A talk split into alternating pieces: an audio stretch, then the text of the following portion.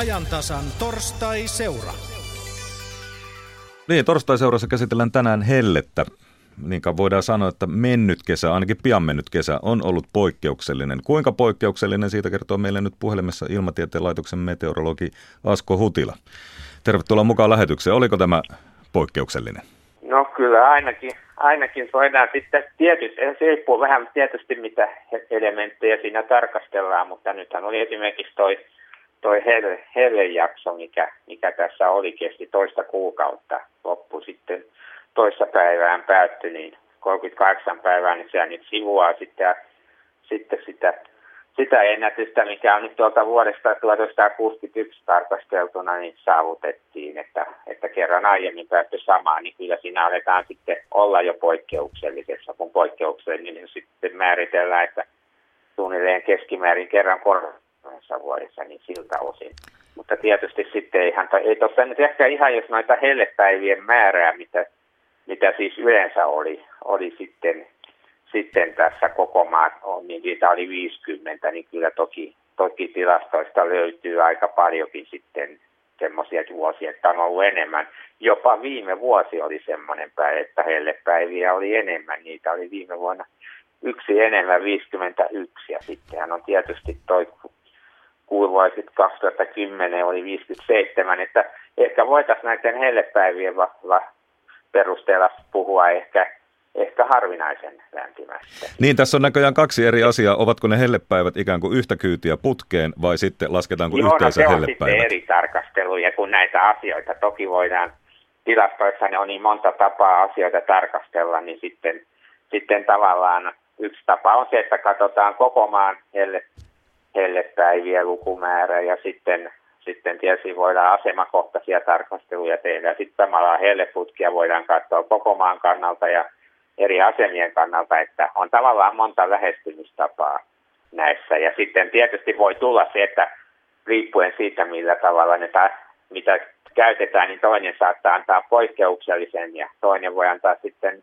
harvinaisen. Ja että tämä on vähän tämmöistä näiden kanssa, mutta kyllähän se ehdoton totuus on se, että kyllähän tämä oli, oli siis aivan selkeästi tavanomasta lämpimämpi kesä. Hyvä, eli voidaan puhua tämmöistä helle kesässä. Kiitos Kyllä. Asko Hutila, jatketaan sinun kanssa vähän myöhemmin. Mennään nyt ainakin lämmin henkiseen, jos ei lämpimään Joensuuhun, missä torstai-seuraa istutaan toimittaja Jouki Väinämön kanssa. Lähetys ei kuitenkaan taida tulla Joensuun studiosta, vaan tulee niin Jouki. Mihin teillä on Pohjois-Karjala radio lähetysauto laitettu parkki? No ei, ei missään tapauksessa olla studiossa, kun tällainen ihana poutainen sää on. Olemme Höytiäisen rannalla, Kontiolahdella ja itse asiassa seisomme tässä aivan liplattaa tuo höytiäinen tuossa, mutta me seisomme tällaisessa, sanotaanko tsehovilaisessa koivikossa. Ja kun vielä mulla on juttukaverina täällä tämmöistä kaksi Hemingwayn näköistä miestä, harmaa partasta herrasmiestä, niin mikäpä täällä on seisoskellessa. Todellakin tuommoinen poutainen sää, 22-23 astetta lämmintä. Ja nyt ensimmäinen tummempi pilvikin eksyy tuonne taivaalle, mutta antaa sen olla. Takana on todellakin vähintäänkin tavanomasta lämpimämpiä, sanotaan poikkeuksellinen hellejakso. Tässä on kaksi miestä todellakin, niin Matti Lukkarinen, harrastajakalastaja ja sitten Metlan vanhempi tutkija Kauko Salo. Lähdetään tuosta järvestä ja höytiäisestä, Matti Lukkarinen. Ennen kuin mennään tuohon hellejaksoon, niin milloin viimeksi olet käynyt kalassa?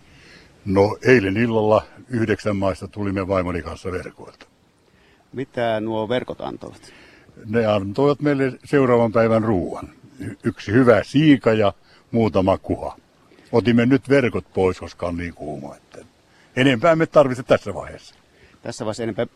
missä syvyydessä oli nuo kalat? No tämä on mukava tämä hellejakso. Täällä on pakko etsiä semmoisia vissejä paikkoja, joita yritämme ja löydämme eri lajeja. Siika oli syvässä, kuha ihme kyllä oli tullut nyt aika matalaan.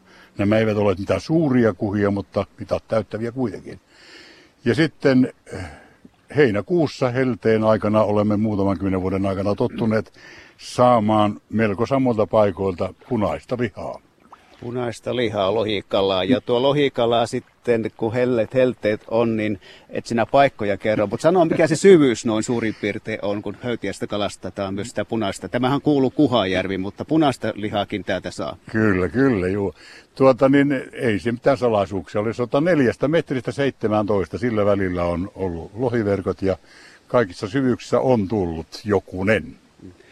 Sinä olet pitkään kalastanut, vuosikausia, vuosikymmeniä t- tällä järvellä, niin oliko tämä nyt kalastajan kannalta poikkeuksellinen kesä? Oletko sinä kokenut samanlaista? En ole. Näin pitkää kuumaa jaksoa ei ole ollut. Ja kalastajan kannalta tietysti on kaksi asiaa. Ensimmäiseksi hyvää, koska aika vähän verkkomiehiä on nyt järvellä. Verkot vaativat kaksi kertaa päivässä niiden selailemista ja korkeintaan pari päivää verkot voi pitää, muuten ne hiljalleen limottuu, vaikka tämä on niin puhdas järvi kuin olla saattaa. Siitepölyä. Ja ensimmäisen kerran oli niin varhain kuin heinäkuun alussa sinilevää pikkusen höytiässäkin. Oliko se se huono puoli, se sinilevä? No, se oli se huono puoli kyllä tietysti. Mutta tuota, kalaa on tullut etsimällä tarpeeksi. Ja se, mitä on sitten myös etsitty tänä kesänä, niin on metsämarjat, mustikat. Kauko Salo, jonkinmoista, sanotaanko teidän seurassa voi sanoa, parran pärinää syntyy siitä, kun sinä te annotte näitä valtakunnallisia ennusteita tai tietoja siitä, että minkä verran esimerkiksi tuota mustikkaa on. Ja sitten nyt on ihmiset kertoneet, että kyllä sitä mustikkaa on, on todella mahtavasti. Kymmeniä litroja sankkokaupalla kerätty jostain, eli jossain sitä on ja jossakin sitä sitten ei ole. Näinkö se on? Onko se sama tilanne joka kerta? Niin kyllä nämä yli 10 kilon saaliit on niin isoja, että onnitella voi kaikkia niitä, jotka on tämmöisiä löytänyt. Että tänä vuonna joka tapauksessa niin satotasot mustikalla tulee jäämään keskiarvojen alapuolelle. Eli se tarkoittaa sitä, että meillä mustikakasvustoissa hehtaarisarot on alle 20 kiloa selkeästi. Ja tuota, tässä kaksi vuotta sitten, kun oli tällainen valtava huippu, hyvä mustikkavuosi, niin hehtaarisarot oli 42 kiloa. No näitä hyviä mustikapaikkoja on tänä vuonna vähän. Mutta ne, jotka tosiaan on osannut niitä etsiä, niin kyllähän niitä löytyy. Kyllä Suomi on niin iso maa ja Pohjois-Karjalastakin on löytynyt näitä hyviä paikkoja, että niitä pitää vaan nyt ehkä enempi etsiä ja pitää, pitää niin käyttää enempi aikaa ennen kuin sitten sen sangollisen mustikoita saa. Ja tuo paikka on kostea paikka? No kyllä tänä vuonna on tilanne näin, että siis se pitää olla kostea, tämmöinen selvästi tuota niin rehevähkö kuusimetsä, jossa sitten voi myöskin olla pohjavesipinta korkealla, jolloin, jolloin tuota, niin se mustikan juuristo on saanut tuota, riittävästi kosteutta. Nimittäin mustikka on sellainen kasvi, joka vaatii raakilevaiheiden aikana. Siis ykkösraakilevaihe menee välittömästi, kun on, on kukinta, mutta sitten kakkos- ja kolmosvaihe, jolloin mustikka rupeaa saamaan sitä sinistä väriä, niin silloin se vaatii kosteutta paljon. Ja nyt tällaisia paikkoja sitten on ollut kohtuu vähän, ja ne kuivammat paikat, niin mustika on ikään kuin abortoinut nämä raakileet ja ne on pudonnut maahan. Miten Kaukosalo on, että kun nyt kumminkin pidettiin siis täälläkin no, heinäkuun kuudennesta lähtien hellettä tuo viitisen viikkoa. Onko se aiheuttanut jotain sellaista tuolla luonnossa ja Marjoilla, joka on niin kuin, sanotaanko peruuttamatonta? Mitä mieltä sinä on? No ei, varmaankaan näin voi sanoa. Nämä on kovia kavereita nämä meidän kaikki metsäkasvit, ne on kymmenen tuhannen vuosien aikana tässä pärjännyt ja tuota, on ollut monenlaista keliä. Mutta tämä tuotanto, siis produktio, siis tuotanto on juuri semmoinen, joka vaihtelee sitten sääntekijöiden mukaan. Ja kun on kuivaa ja lämmintä, niin silloin nämä sadot jää yleensä heikommiksi. Palataan metsään, mutta mennään vielä nyt taas vaihteeksi tuonne vesille. Matti Lukkarinen, kun Höytiäinen on kumminkin se Kuhajärvi, ja sehän sanoit, että nyt kuha on, niin oliko se jossain kolmessa metrissä, muistanko mä oikein, vai mitä se oli. Mutta no. eikö, eikö se nyt, kuhahan viihtyy ihan, ihan matalassa, eikö sen pitäisi nyt nousta niin kuin pintaan? No tuota, niin minä en uistele, mutta minä olen kuullut, että uistelijat saavat kuhaa tuolta selkävesiltä pinnasta, melko, melko matalista. Mutta kuha on nyt ollut, sanotaan suurempi kuha, kyllä piilossa pitkän aikaa ja nyt hiljalleen se on tulossa vähän niin kuin rannemmaksi. Sehän on lämpimien vesien viihtyjä. Mutta tuota, odotetaan. Minä luulen, että nyt tässä vaiheessa rupeaa suurempi kuha tulemaan myös. Näin sanoo Matti Lukkari, joka katsoo tuonne Höytiäisen ulappaa kohti. Tällä viikolla minä juttelin kaksinkertaisen vetouistelun Suomen mestarin kanssa, Tomi Kinnusen kanssa, ja viime viik- viikonloppuna oli tämä SM-kisa tuolla Puruvedellä. Ja Kinnusen Tomi kertoi, että hauki, mitä he uistelivat, niin se oli kymmenessä metrissä. Eli kalaa ei viihdy helteellä, muut kuin kuhat, niin ei, ei viihdy pinnassa. Näin se varmasti on, ja minulla on vain nämä omat kokemukset. Minä en uskalla mitään semmoisia yleispäteviä sääntöjä sanoa, enkä tiedä mitään muuta kuin sen vaan, mitä itse olen kokenut. Ja se oli minusta mielenkiintoinen juuri, että joka heinäkuu me olemme tuota, niin tose, todella taimenia saaneet kovien lämpösten aikana. Ja tämä on miellyttävää tietysti se on oikein miellyttävää ja se, se kuulostaa tosi ihanalta ja ma, maistuu varmaan myös hyvältä. Hyvältä Varmasti. Kauko Salo, nyt tässä odotellaan itse asiassa seuraavaksi puolukkaa, eikö vaan? Mikä, mikä on sinun arviosi, mitä puolukalle kuuluu? No, eihän nämä mitään arvioita ole, kun nämä on niin Tieto, faktaa, faktaa tietoa, kun kerran meillä on tutkimusmetsätöissä näitä mustikoita ja puolukoita oikein, siis lasketaan kukat ja raakileet ja kypsät marjat. No joo, siis puolukkaan kestää enempi selkeästi tuota kuivuutta kuin mustikka ja tuota, puolukan satotasot tulee olemaan normaalia tai jopa vähän sen yläpuolella. Että nyt kun tässä kypsyminen on alkanut, niin toivottavasti kosteutta tulisi, niin puolukka siitä vielä marja turpoisi ja tulisi myöskin aromaattiseksi, eli hyvän makuiseksi. Eli nyt vielä kertaan sen, että faktatieto on se, että nyt tänä syksynä voidaan siis no yleisesti ottaen Suomessa odottaa jopa niin kuin keskimääräistä parempaa puolukkasyksyä, näkö? No kyllä, kyllä. Keskinkertainen tai sitä hieman parempi. Ei mikään valtava huippusato, mutta kumminkin niin, että jokainen puolukka saa, kun vaan viittii metsään mennä. No sitten yksi mikä on, kun tässä ollaan tosiaan tämmöisessä Tsehovilaisessa koivikossa, nätissä, kauniissa koivikossa, pienessä, pienessä tuulenvireessä, niin, niin sienet. Minä olen kuullut sellaisia epäilyksiä, pelkoja, että tämä kuivuus olisi tehnyt tuhojaan noille sienille, eli siis aivan suorastaan niin kuin tappanut nämä rihmastot. Mitä mieltä olet Kaukosa? No tämä on niin sanotusti höpö, höpöpuhetta.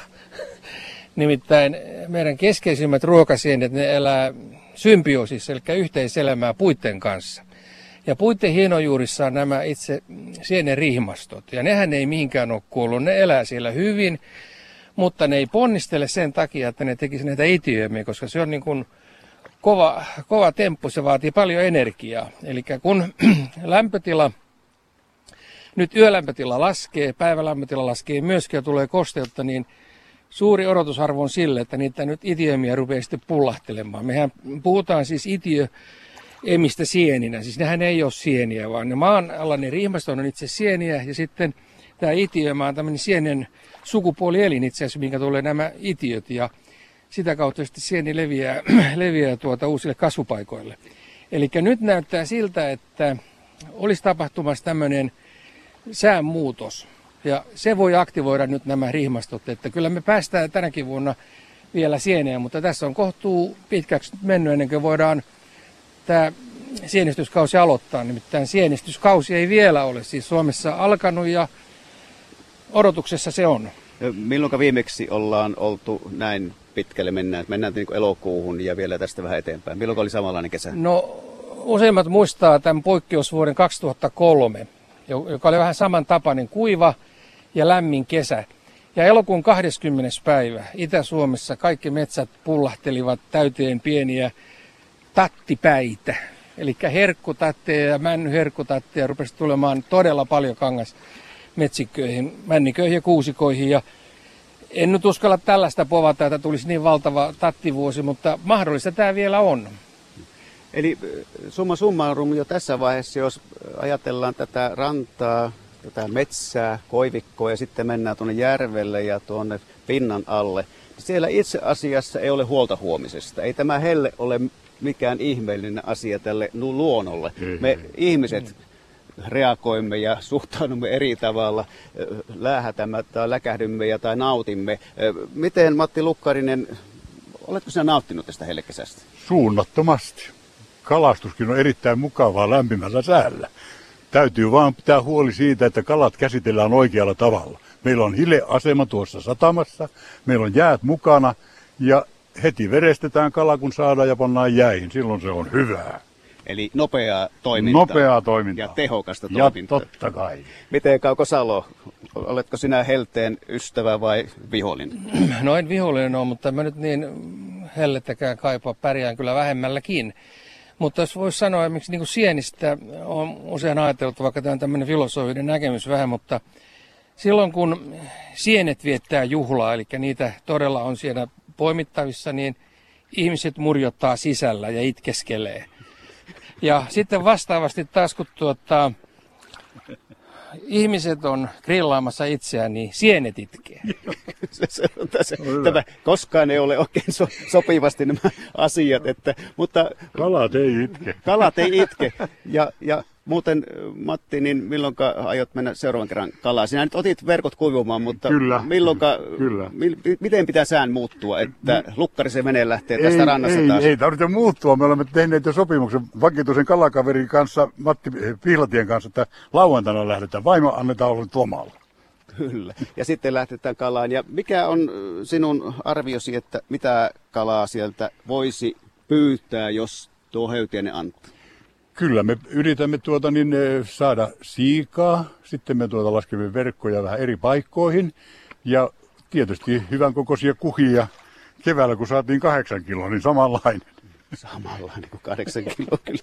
Mutta Kauko, menetkö sinä lähteä Marian tasienne ihan lähipäivänä? No joo, odottelen kovasti, että nyt alkaisi rouskuja nousta myöskin tattien ohella, että niitä toki pitää, pitää saada ja tuota, kyllähän se ensimmäinen tattipiirakka on aina semmoinen mukava makuinen, joskin oli myöskin mustikkapiirakka, että, että tuota, niitä odottelen ja toki puolukka-aikaakin. Selvä.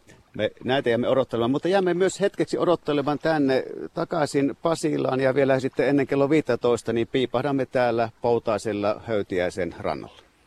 Näin tehdään, Jouki Väinämä on siellä vierainen. Tämmöisiä tunnelmia siis Joesuusta, meteorologi Asko Hutila, joka on nyt puhelimessa, niin minkälaisia ajatuksia heräsi? No kyllä se aika paljon kertoo. Semmoiset kokemukset on, mitä sitten nämä meidän tilastotkin sanoo, että, että tosiaan lämmin kesä on ollut ja kyllähän se on sitten vaikuttanut luontoon monella tavalla. No sen verran vielä tähän itse, itse kesän helteeseen, että miksi meillä tänä kesänä oli nimenomaan ö, yhtä putkeen näin paljon hellettä? Mikä siihen oli syynä? Ainakin meikäläiset on vähän mennyt ohi.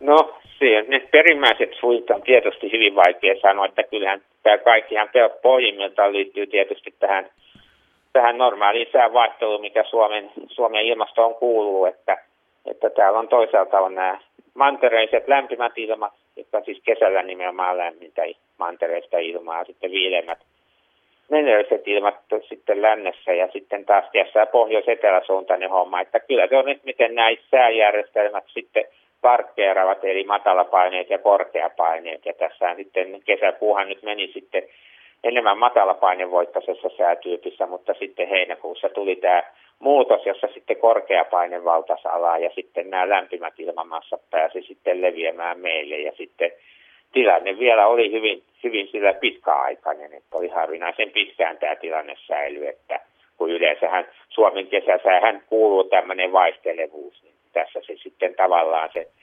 tilanne pysähtyi sitten ja tämä, tämä jatkui sitten viikko tolkulla tämä säätyyppi samanlaisena periaatteessa. Kyllä siinä vaihtelua toki jonkin verran oli, mutta, Niin sanottu mutta vanha, kuitenkin niin sanottu vanha kansa, oli sama. niin sanottu vanha kansahan aina tämmöisestä sanoi ennen, että, että meille tuli ne Siperian helteet. Tuliko meille Siperian helteet vai mistä se, missä se korkea paine sitten parkkeerasi? No kyllä se nimenomaan sieltä suunnasta Venäjältähän ne sitten tulivat ne kaikkein lämpimimmät ilmamassat, että kyllähän siinä jossain vaiheessa oli, että niitä tuli myös tuolta Keski-Euroopan suunnaltakin sitten, mutta sitten siinä vaiheessa, kun oli sitten nämä kaikkein lämpimimmät, niin siinä vaiheessa ne tuli nimenomaan sieltä Venäjän suunnasta. No hel, hel, hellehän meillä määritellään niin, että on yli 25 astetta tai, tai 25,1 riittää. Mutta eikö tämmöinen aika tämmöinen pohjoinen ilmiö? En muista ainakaan päivän tasa ja Afrikassa paljon puhutun helteistä. No ei varmasti puhuta, koska siellähän nyt jo tämmöiset yli 30 asteen lämpötilakin on ihan normaaleja, että kyllähän se tämä niin helteestä puhutaan. Nyt näissä Pohjoismaissa, puhutaan, että se suunnilleen se 25 astetta on semmoinen raja Pohjoismaissa, että, että he, hellettä tilastoidaan, mutta sitten jo kun aletaan tuonne Keski-Eurooppaan mennä, niin se 25 ei nyt ole enää mikään tavaton asia siellä, että sitten siellä ollaan enemmän ehkä 30 asteen lämpötiloista kiinnostuneita. Ja kun mennään vielä etelämmäksi sitten Välimeren maihin, niin siellähän on sitten enemmän tämmöistä kuumista jaksoista puhutaan. Ja siellähän nyt on sitten aika normaali, että tähän aikaan vuodesta siellä sitä kuumaa säätä riittää. Riittää viikkotolkulla tai jopa kuukausia. No miten Asko Hutila, kun tapaat kollegoitasi tuolta muista Euroopan maista, niin mi- miten he suhtautuvat tähän suomalaiseen 25 asteen helteeseen? No kyllä ne, ne tietysti kyllä se heille, heille se kuumuus on vähän eri asia, että, että ei ne välttämättä niin vakuutteena että meillä sitten kuumaa on, että, että kyllä se vähän suhteellinen käsite on ja siihen mihin on tottunut, niin se sitten määrää sen, että miten asia koetaan. Niin, tässäkään asiassa ei ole semmoista ikään kuin yleismaailmallista samaa säätöä kaikille. No ei, sehän on täysin mahdoton ajatus, koska maapallolla on niin monta ilmastovyöhykettä ja erilaista säätyyppiä, niin asiat koetaan hyvin eri tavalla, että joku tämmöinen vuoden aikaisvaihtelu, mikä on meillä, että joka liittyy enemmän lämpötilaan, niin taas monissa etelämän leveysasteen maissaan sitten vuoden aikaisvaihtelu enemmän liittyy esimerkiksi sateisuuteen, eikä niinkään lämpötilaan. No meillä on teknologia parantunut ja tietosäästä on lisääntynyt ja tuossa kuultiin tuolta Joensuusta, että, että ainakin marjasta ja kalasta ja näin se kiinnostaa. Käytetäänkö meillä yhteiskunnassa tarpeeksi sitä tietoa, mikä nyt on olemassa hyväksi?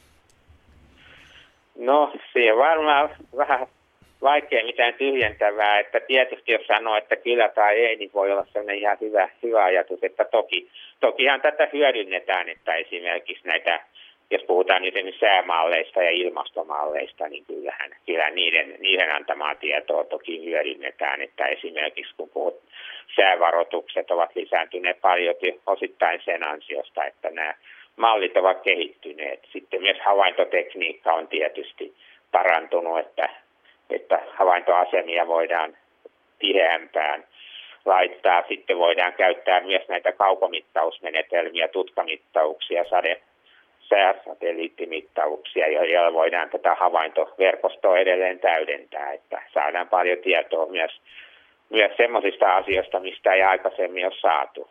Ja tekin sitä tietoa sitten mielellään yleisölle kauppaatte, eikö vaan? Kyllä, sitä ja hyödynnetään kaiken tuotekehittelyähän sitten nimenomaan säävaroitukset ja erilaiset sitten tämmöiset tarkennetut sääpalvelut ja niitä, niitä nehän ne sitten ja, sää, ja sää, nämä numeriset säämallit, niin nehän nimenomaan hyödyntävät sitten tätä no, tietoa. Säästä puhuminen on yleismaailmallinen ilmiö, mutta myöskin sääharrastus. Ja Suomessa taitaa olla aika paljon tällaisia ihmisiä, jotka pitävät sääpäiväkirjaa. Ammattilainen varmaan ainakin vähän arvostaa tämmöistä säänharrastamista, vai arvostaako Asko? Kyllä se arvostaa ilman muuta, että kyllähän se on ihan, ihan arvokas harrastus. Ja kyllä se esimerkiksi varmasti, jos tehdään esimerkiksi jossain ilmastotutkimuksessa voidaan, voidaan esimerkiksi sitten hyödyntää näitä myös harrastajien tekemiä havaintoja. No nythän tämä sääharrastuskin on tietysti saanut teknologian myötä sitten uusia ulottuvuuksia, että esimerkiksi näitä tämmöisiä sitten kuluttajille tarkoitettuja säähavaintoasemia, niin niitä on kehitetty ja niitä saa nyt sitten edullisemmin ja monipuolisempia, että on, on siis paljon ihan tämmöisiä valveutuneita sääharrastajia ja sitten voi käyttää internettiä ja sitten sen, sen suomia palveluja, että, että internethän on kuitenkin säätietoa ja säähavaintodataa pullollaan, että sieltä sitä pystyy nykyään itsekin hakemaan, että ihan esimerkiksi ilmatieteen laitoksen havaintodataa voi hakea tämän avoimen datan palvelun kautta kuka tahansa.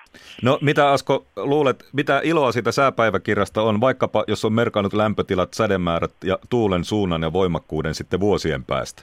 Moni taitaa sen avulla yrittää ennustaa, niin ainakin luulisin. No kyllä sitäkin käytetään tietysti ja sitten, että tietysti siinä on se hyvä puoli, kun pidetään tämmöistä sääpäiväkirjaa ja sieltä katellaan, niin näkee ehkä paremmin sitten sen todella, että mikä on niin oikeasti mitä säässä on tapahtunut, kun taas sitten se, jos vaan on ihmisen mielikuva säästä, niin sehän nyt on sitten, sitten ihan sitten aika erilainen kuin mitä sää sitten oikeasti on ollut, että joku, esimerkiksi joku lämpimät ja kylmät kesätkin voidaan kokea vähän eri tavalla kuin mitä ne sitten kuitenkaan tilastot sanoo niistä, että mutta tämmöisen sääpäiväkirjan ja sää, omien säähavaintojen perusteella, niin sitä voi niin paremmin, paremmin hahmottaa sitä tilannetta. Ja toki sitten voi tehdä monenlaisia tilastollisia laskelmia siitä. No jos palataan tähän hellekesään, tämä siis oli kyllä poikkeuksellinen, jos ei hellepäiviä, niin ainakin yhtä putkea olleiden hellepäivien osalta. Tuolla kahvikeskusteluissa monet miettivät, että todistaako se vai eikö se todista jotain tästä ilmastonmuutoksesta?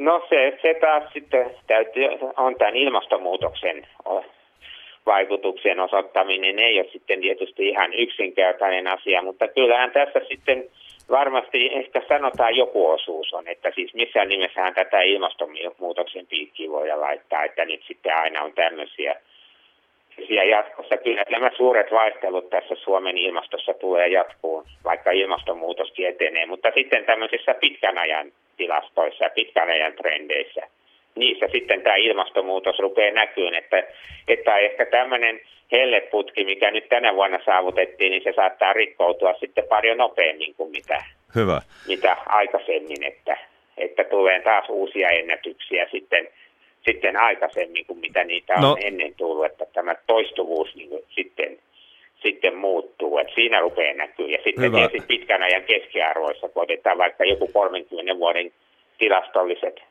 keskiarvot lasketaan eri sääsuoreista, niin niissä rupeaa näkyyn sitten trendiä ja sitten puhumattakaan, jos mennään pidempiin jaksoihin. Asko, mä luulen, että me palaamme näihin pidempiin jaksoihin ehkä sitten tulevina kesinä. Kiitos tästä erittäin mielenkiintoista helletiedoista ja hyvää päivänjatkoa sinne Ilmatieteen laitoksen. Nimittäin menemme vielä käymään tuolla Joensuussa, jossa Jouki Väinämö vieraineen ehkä kommentoi näitä Askonkin sanomisia. Tuon jälkeen niin täältä ei ole tuohon mitään sanomista, mutta siis olemme Kontiolahdella ja Höytiäisen rannalla täällä kaunissa pouta säässä. Ja täällä on kalastaja Emeli Matti Lukkarinen ja sanotaanko Marja Matti Kauko Salo ollut jututettavana. Mutta vaihdetaanpa lopuksi tässä rooleja. Matti, milloin sinä olet käynyt viimeksi Sienessä ja Marjassa? Oletko sinä kovaa Sienestä ja Marjasta? Kyllä me keräämme erittäin mielellään kaikki marjat talvea varten. Mustikat, puolukat, karpalo ja sitten sienet, kun niitä alkaa tulla. Ja sitten kun olet kalamies, niin varmaan myös yristelet vähän, että kalaa ja marjaa. Niin... Totta kai, totta kai. Ja reseptit on omasta takaa. Ja nyt tuota kuuluu ääntä sieltä on joku tulossa menossa ilmeisesti kalaan. kalaan. Ja Kaukosalo, Miten sinulle käy kalastus? No en ole mikään himokalastaja, mutta mulla on ollut nytkin koko kesän niin katiska Savon selän aalloissa ja tuota, saa sen verran ahvenia, että menen savustanne ja sitten tuota tuurejuuston kanssa tuota, niin, niin laitan tämmöiseksi ahventahnaksi. Ja se on erinomaista. Siihen erilaisia yrttejä. Sitten syksymällä niin parin kaverin kanssa laskemme verkkoja Savonselän syvänteisiin ja sieltä sitten tulee kaikkia hyvää, niin kuin tässä äsken mainittiin. Lohikalloa, sellaista punalihasta ja tulee kuhaa ja, ja, ja tuota, niin isoja kilon ahvenia. Että nekin on kyllä jo koettu, että sellaista kilon puolentoista ahventa niin file, on fileoinut ja sitten laittanut tuota, niin pakkaseen ja talvella. Niitä on sitten kiva napostella. Että enempikin pitäisi, enempikin pitäisi kalastaa. Nimittäin se on halpaa toimintaa pienellä maksulla, mutta kun poimii marjoja ja sieniä, niin se on joka miehen oikeutta, ei tarvitse maksaa mitään. Ja nyt lopetamme täältä Höytiäisen rannalta ja kuten kuulitte, niin nälkä kasvaa jutellessa. Näin on. Kiitos Jouki Väinämö pohjois radiosta ja tosiaan kyllä tuon perusteella taitaa vähän alkaa vatsa murisemaan täällä Pasilan studiossakin.